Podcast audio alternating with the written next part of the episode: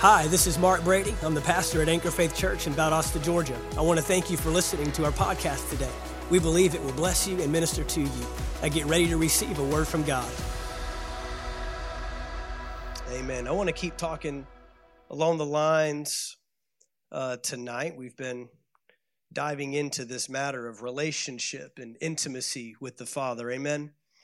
And um, again, as we just want to increase our discipleship. We want to increase our walk with the Lord. I believe that every believer, you know, deep down within, they want to grow in their walk with the Lord. I don't believe it's ever anybody's, you know, desire. I just want to remain stagnant. Let me just, you know, we we we say that and, and we might, you know, joke about that. Um, but you need to have a desire on the inside that says, I got to keep growing.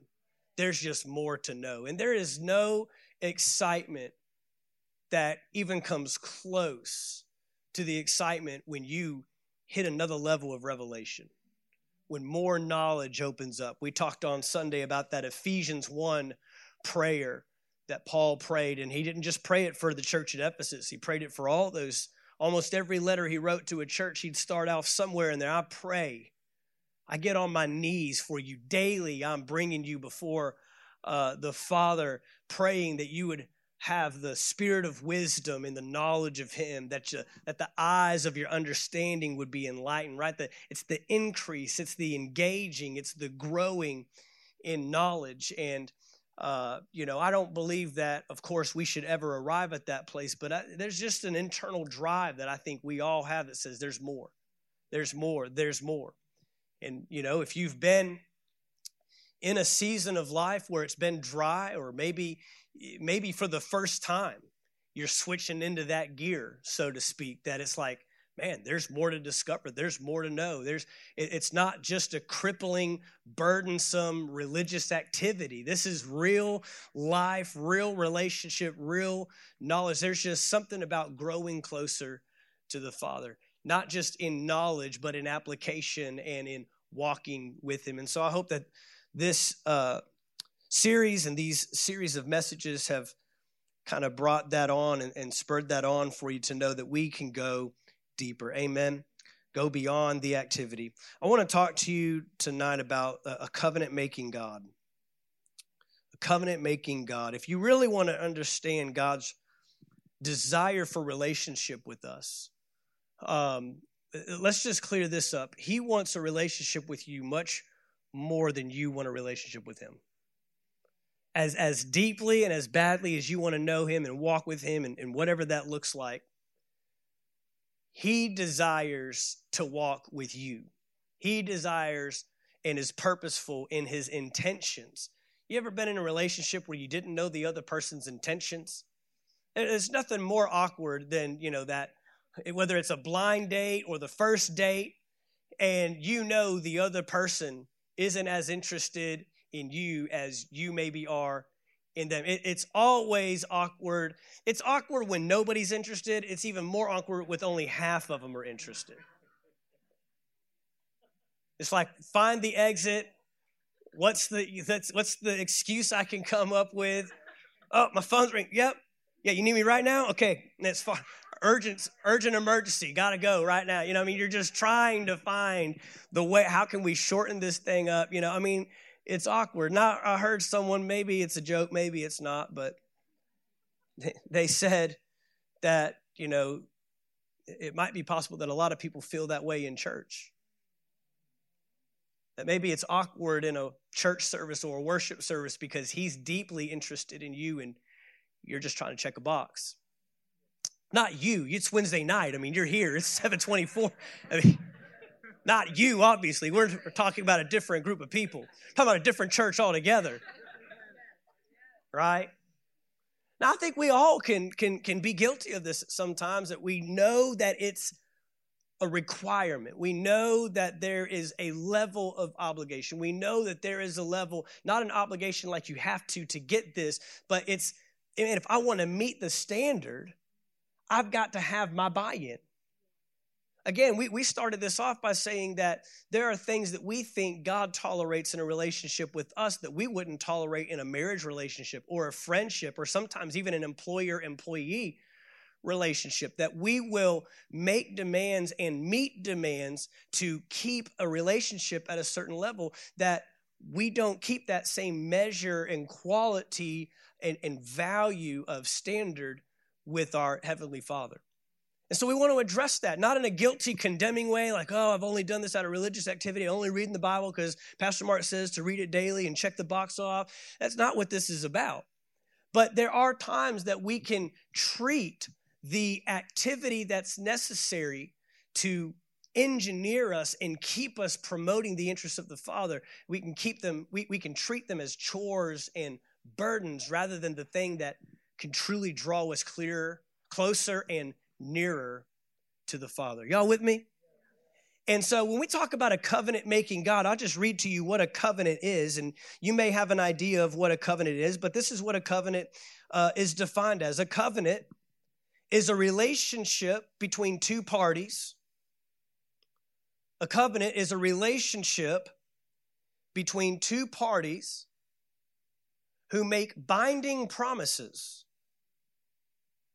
Who make binding promises. A covenant is a relationship between two parties who make binding promises to each other. To each other. And this is important, the end of this. The covenant is a relationship between two parties who make binding promises to each other. And here it is work together to reach a common goal. Work together, partnership of the deepest level who work together to achieve a, a common goal, a shared mission. You may remember in one of the weeks, I think it was week two, we talked about, might have been week one, we talked about uh, some of the indicators of intimacy. We said one of those was shared values, that we share interest in the same things. That we, that what, what is important to you is important to me. What's important to me becomes important to you. And, and, and this is where you see that uh, at its greatest level is in a covenant relationship.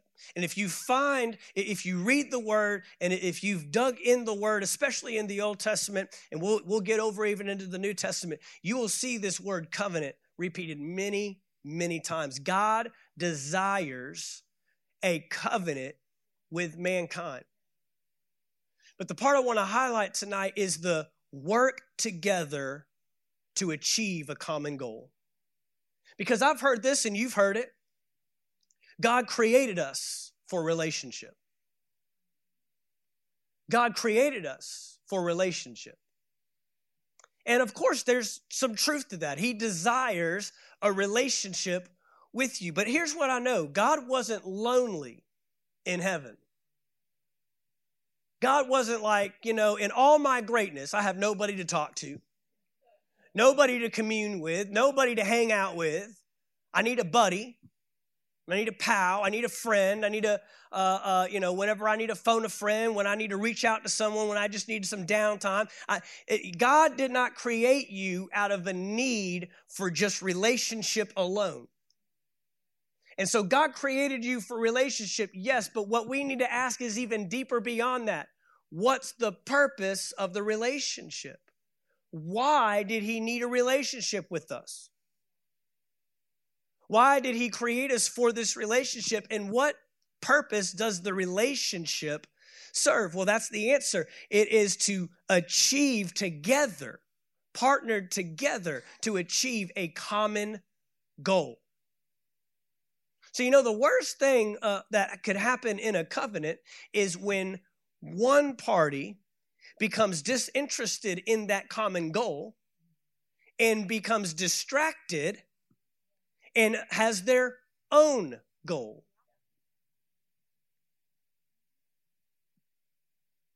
Division is two visions.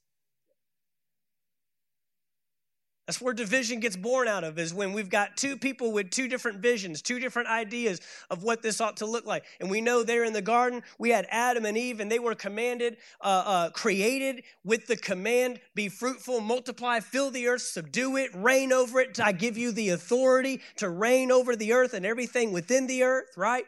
There was a common goal that Adam and Eve and all of mankind were to share with the Heavenly Father. And through the relationship and through the uh, uh, interest of the relationship and the tightness of the relationship, that common goal could be achieved.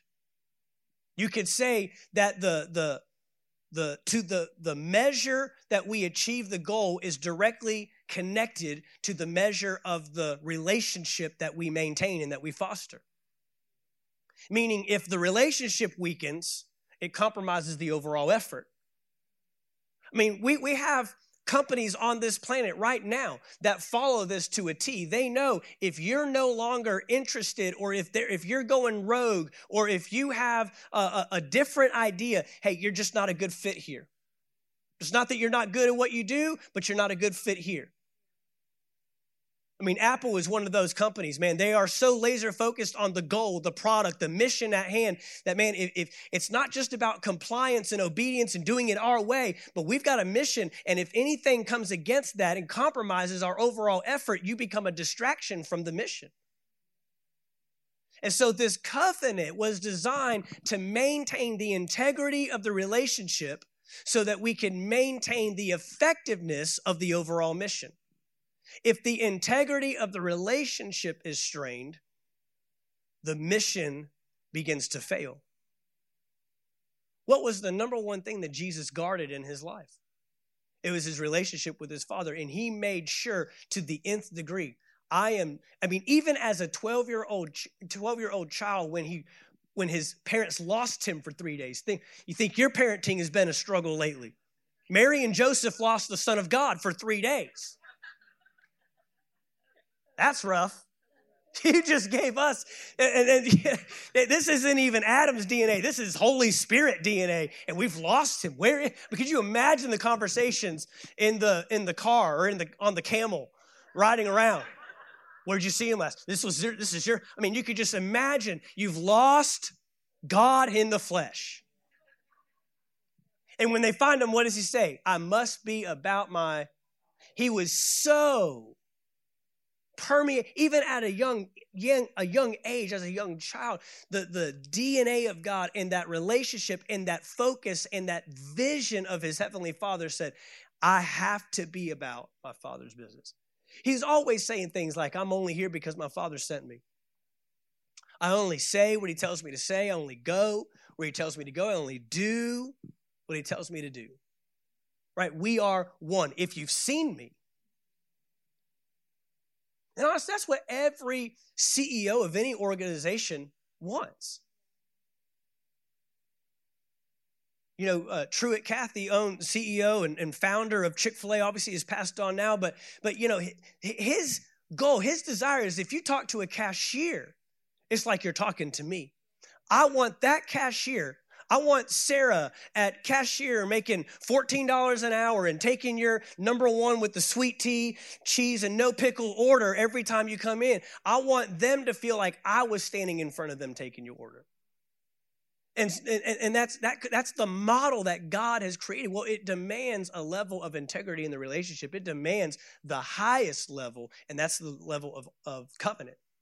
We can see this in the Word of God. I know that we all want to go with me to Genesis 6.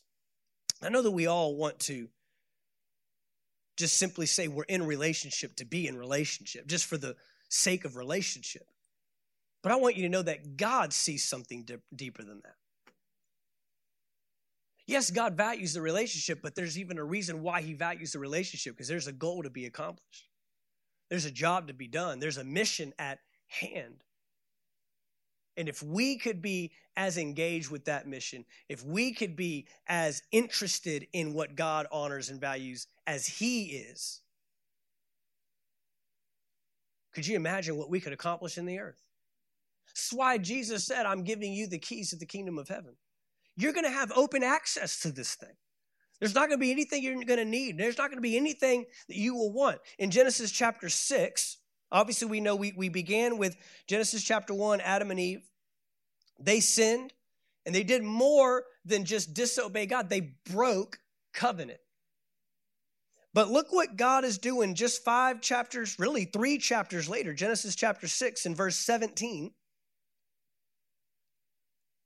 Is that where I want to start? Uh, Genesis 6,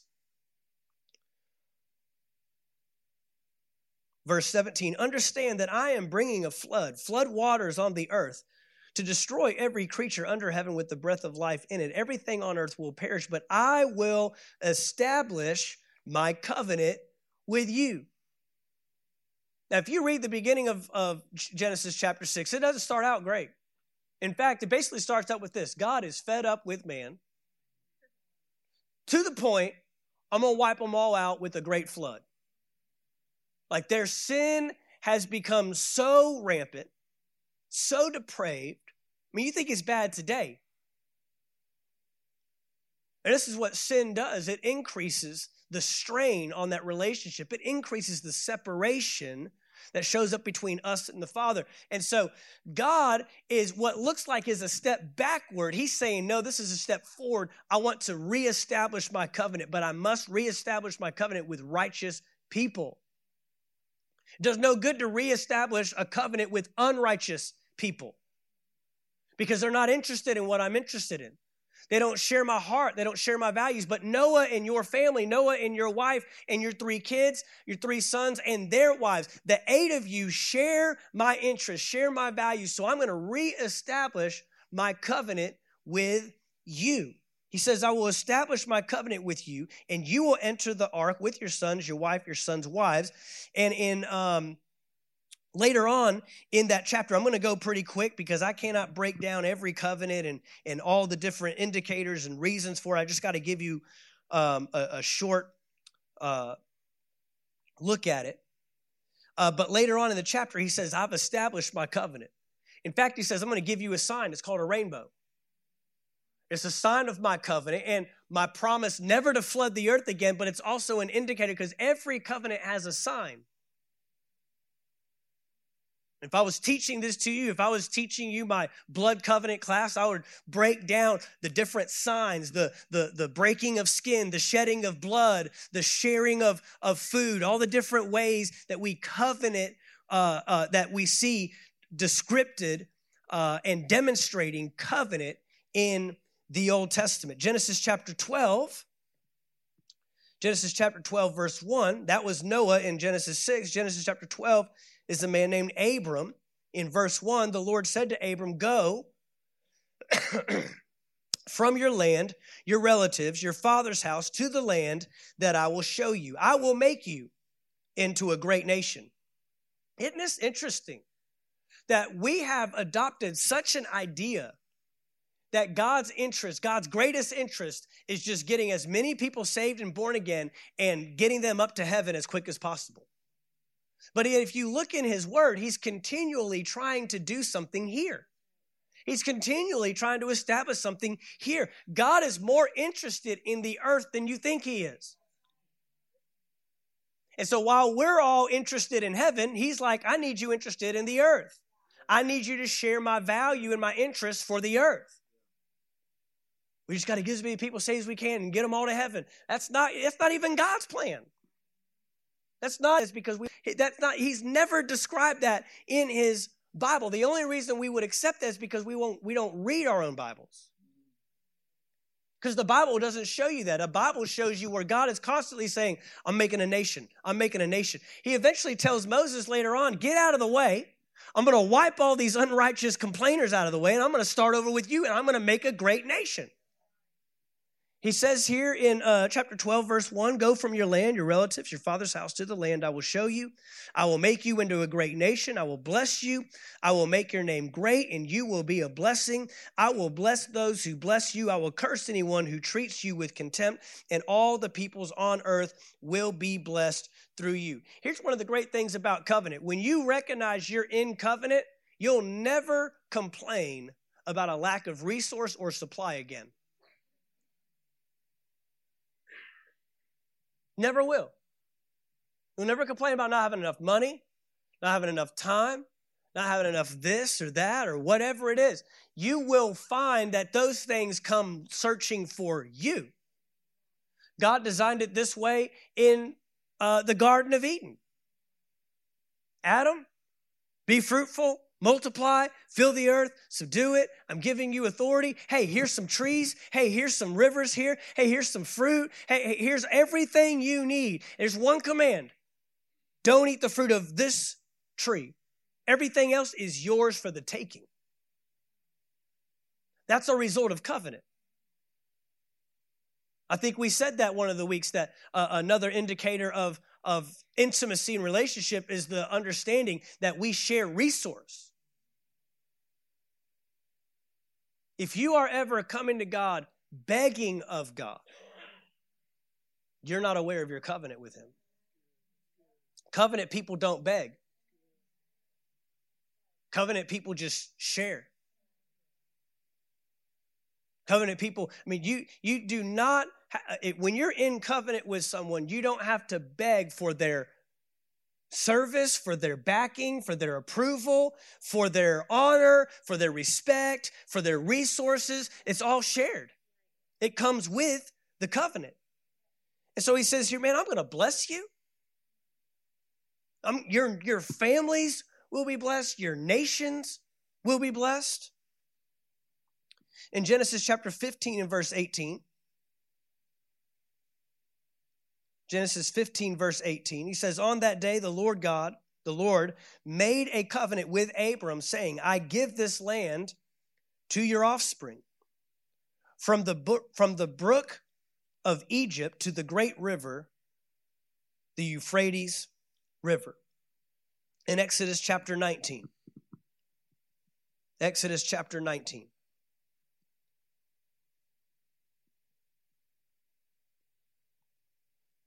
And just so you know, this is covenant with fallen man. Abraham didn't make Jesus Lord of his life. Noah didn't ask, you know, believe that Jesus died on a cross for the remission of his sins, right? Now we're about to look at Moses. Moses didn't come down to an altar and and you know it's, it's God is desiring, even when man was fallen, even when man was in a complete lost state, he was looking for a way to join up with man once again, to partner with man once again, to come into this, this, this most tightest, closest of covenant relationship, a binding pact that brings us together to share one common mission. In Exodus chapter 19, now if you will carefully listen to me, and keep my covenant, you will be my own possession out of all the peoples. Although the whole earth is mine, and you will be my kingdom of priests and my holy nation. These are the words that you are to say to the Israelites, to the grumblers and the complainers, to the to the backbiters, to the doubters and the unbelievers. God is saying, man, if you if it's simple as alignment with my plan and alignment with my covenant and alignment with my commands, we can join up, join forces, and we can accomplish great things together. This is God's plan, this is God's purpose. In Joshua chapter 1,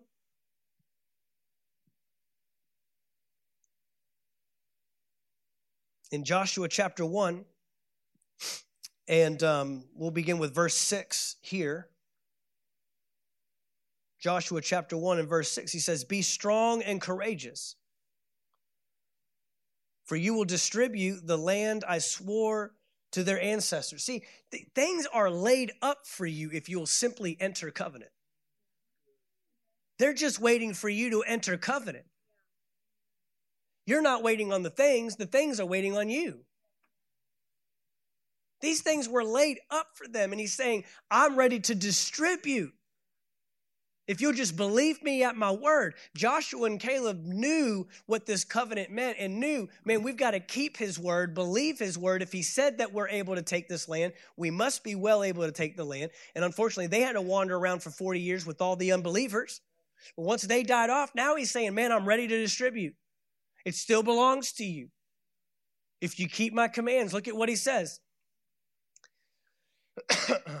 Be strong and courageous, for you will distribute the land I swore to their ancestors to give them as an inheritance. Above all, be strong and very courageous to observe carefully the whole instruction my servant Moses commanded you.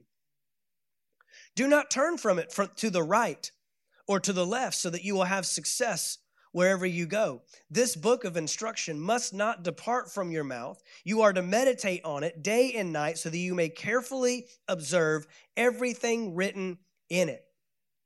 This is not religious burden. He's saying that the words that I have given you are the covenant that I'm making with you. You can't keep a covenant you don't know. You can't keep a covenant you're not aware of. You can't keep your side and also also you don't know what I'm obligating myself to on my side. My word outlines all of it. You know, we have something in our own country. It's called a constitution. It's called our constitutional rights. Do we know what those are? If somebody were to challenge your constitutional rights, would you be able to stand and say, wait a minute, no, no, no. That's not how that works in this country. I can openly, freely worship my God. This is we, we, this country was an opportunity where we could come in and freely worship as we choose without any certain bind. Well, guess what? The devil's coming to believers all the time who don't know their constitutional rights by the word of God, and he's duping them out of all kinds of stuff that belongs to them. Hello? That's why he's saying observe the word so you don't get duped. Not observe the word as religious practice to become a Pharisee filled up in your head with a bunch of knowledge. No, that's not what he's saying here. He's saying, man, if you'll observe these, you'll let's just read on. This book of instruction must not depart from your mouth. You are to meditate on it day and night, so that you may carefully observe everything written in it, for then you will prosper and succeed in whatever you do. Haven't I commanded you? Be strong and courageous. Do not be afraid or discouraged, for the Lord your God is with you wherever you go. Why? We're in covenant. We're doing this together. I'm not just sending you into that land to fight those battles on your own. I'm sending you in partnered with me, hooked up with me, joined with me in covenant. And everywhere you go, I go. If they come against you, they're really coming against me. If they say it about you, they're saying it about me. Don't take it personal. Come on. This is covenant. And so many times we feel like we're out on our own island. Sometimes we feel like we're separated. Sometimes we feel like, does God even know where I'm at? Does God even know what's going on? Absolutely, He does if you're in covenant. And so, because of the, I'm not reading the word to make covenant. I read the word because I'm in covenant. You see the difference? I'm not doing this to get close to God. I'm doing this because I'm close to God. And because I'm close to Him, I want to make His word priority in my life. And I want to follow it. And what I want, I want to know everything He has for me. And I want to be able to fully keep my side of the covenant. A covenant has two parties who enter binding agreements. Now that's where, you know, people don't like, especially on the grace side of things. They don't like when we talk about binding agreements. But I mean, I'd ask you, do you really want to serve a God that just lets you do as you please, but yet he remains at your every beckoning call? Do you want to serve that kind of person? No. You're not interested in the mission at that point. You're interested in your mission. You're interested in your idea. You see, when God sent those 12 spies, when Moses sent those 12 spies into the promised land by the word of God, they weren't going in there to determine if they could take the land. There's no debate. We say it all the time. They weren't going in to get a report, they were going in with a report. Come on. So, why is it that we read something that God promises us in His Word and then we treat it like, well, let's see if I let's see if I agree with that. Let's see if that makes sense. Well, I don't know if I heard that. in, in my old church. I don't know if, if that's that's not what my mom taught me. That's not what grandma used to say. Now I want to know what God's word says for myself. And I want to know what he's saying about me because he's the one I'm in covenant with. I love grandma, but I'm not in covenant with grandma. Come on. This is why we got to, and he's saying, don't depart from it because when you depart, that's when you get distracted. When you depart, that's when you accept other ideas. And that's when you start coming back from viewing a promised land and you start discussing them. I don't know. If we, I don't know, man. We, just, we look like grasshoppers. I, I don't know if we can do this. This fortified cities, and it's a vast land. I mean, there's not very many of us. And, you know, maybe he meant something else. And like we've been talking through our stretch series, then we start making God's word more reasonable. We start lowering it down to our terms. I heard one pastor say, we start, we start building a God in our image rather than accepting his image. He's the one making covenant. And so I want to know what this covenant has for me. God, that looks really big. I, you know, naturally, I, that's, that's out there. That's a big thing. I don't know if we can get that much money. I don't know if we can if we can run that kind of business. I don't know if, if I'm quite ready for that. And he's saying, I'm in covenant with you. You're partnering, you're hooking up with me in this thing. We're together. And everywhere you go, I'm going. So don't worry about what, what, what comes against you. Don't worry about what challenges you face. Don't worry about what battles are way awaiting you in the promised land. Don't worry about how you're going to use all this. You just obey my word. You just keep the covenant. In Jeremiah chapter 31, Jeremiah chapter 31, covenant's a big deal to God. It's not a small thing. We're about to find out just how big of a deal it is to him. Jeremiah chapter 31 and verse 31.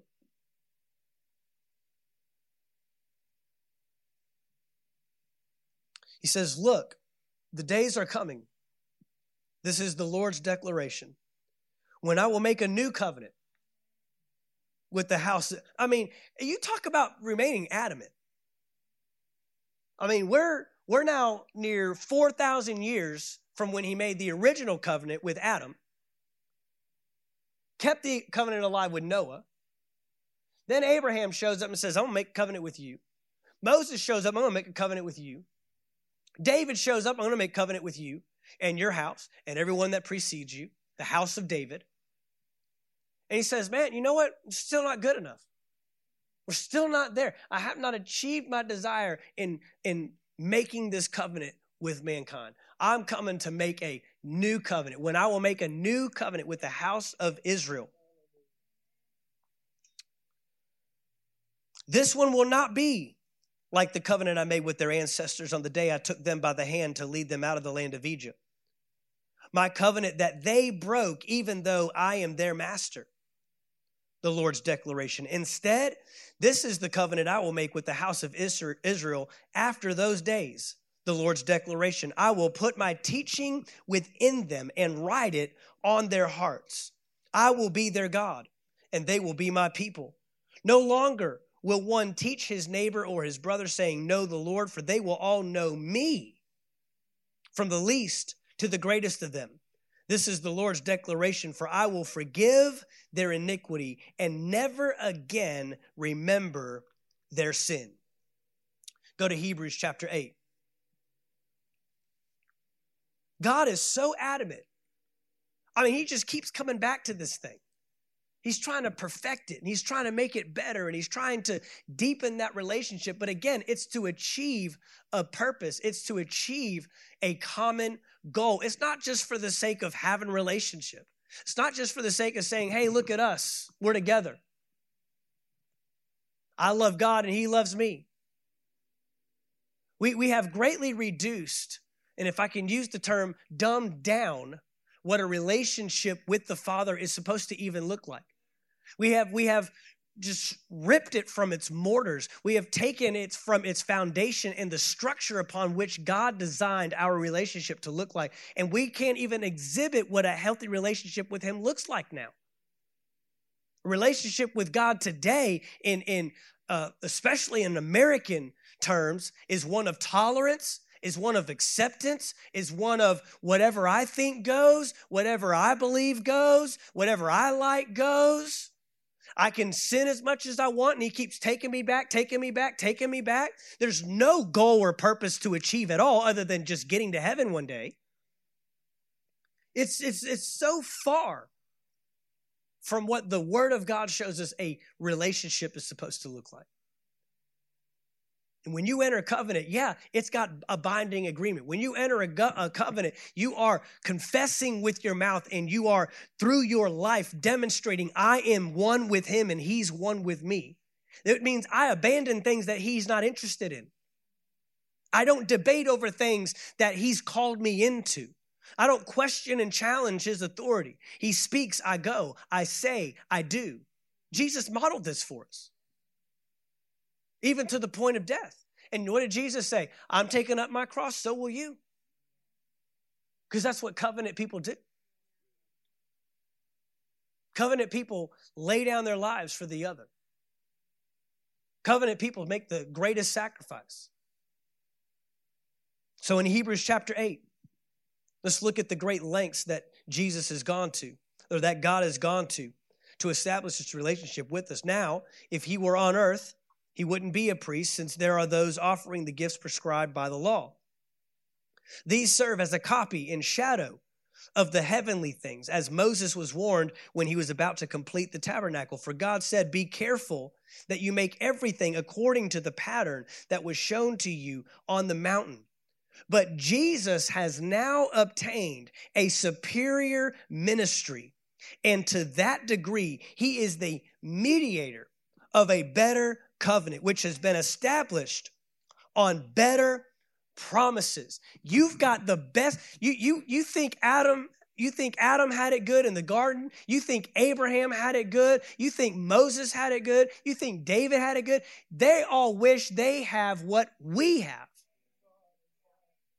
The deepest of relationships, the spirit within and the spirit upon literally with the capacity to be led. The, the, the, the veil has been torn. We have free access, it's been granted to us. So in Hebrews chapter 9, one chapter over, verse 11, but Christ has appeared as a high priest of the good things that have come in the greater and more perfect tabernacle, not made with hands, that is, not of this creation he entered the most holy place once for all time, not by the blood of goats and calves, but by his own blood, having obtained eternal redemption. For if the blood of goats and bulls and the ashes of a young cow, sprinkling those who are defiled, sanctify for the purification of the flesh, how much more will the blood of Christ, who through the eternal Spirit offered himself without blemish to God, cleanse our consciences from dead works so that we can serve the living God. Therefore, he is the mediator of a new covenant, so that those who are called might receive the promise of the eternal inheritance, because a death has taken place for redemption from the transgressions committed under the first covenant. He says, Jesus, his only son, the greatest price that could be paid, the greatest sacrifice made has now established for us a new and better covenant on better promises. That what he was striving to achieve there in the Old Testament through all those old covenants that I just read you, now we have established a new covenant once and for all on the blood of Jesus himself. He died on a cross, he shed his blood, not just for the remission of your sins so you could go to heaven, but to establish a covenant that cannot be broken. And all you have to do is enter that covenant. What most people don't realize is over there in Romans chapter 10, where it says, confess Jesus is Lord, that word confess actually means a binding agreement. It means your word is your bond.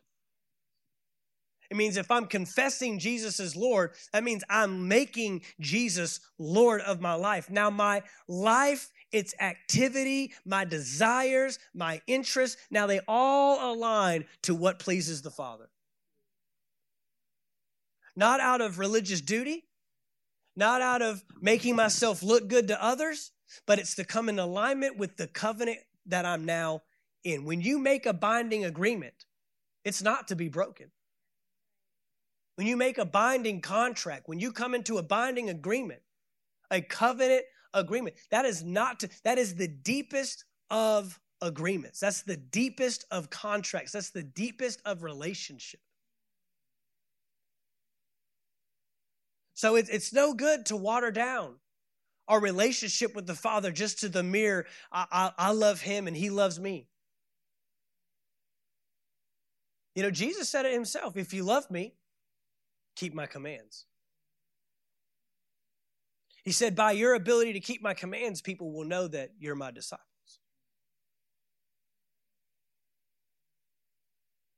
Not by your Facebook posts, not by your church attendance, not by your bumper stickers and your refrigerator magnets.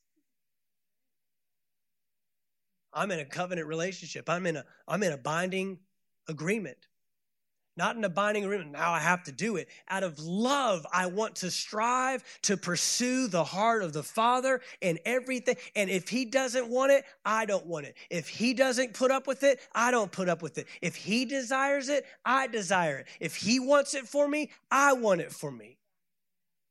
And now I spend my life diving into this covenant my constitutional rights, my, the, the, the bond of our agreement. And never, never should you allow the devil to talk you out of what rightfully belongs to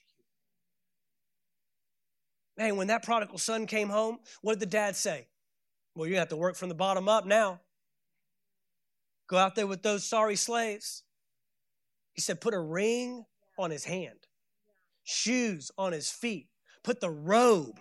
They were all of those things were indicators if you go and look at David and Jonathan's covenant relationship, man, there was they, they, they shed blood with one another. There was a sharing of garments. That there were things that took place, man, that, that people could see. You're in agreement with somebody. You're in covenant with somebody. In the Old Testament, when you entered a, a, covenant, say with the tribe or with a group of people, it, people, there were even tattoo markings on the skin that you all shared. And so they knew, man, if we mess with him, we're messing with them. There are markings on you as a covenant member of the kingdom of God that the devil should know. I mess with them, I'm messing with them.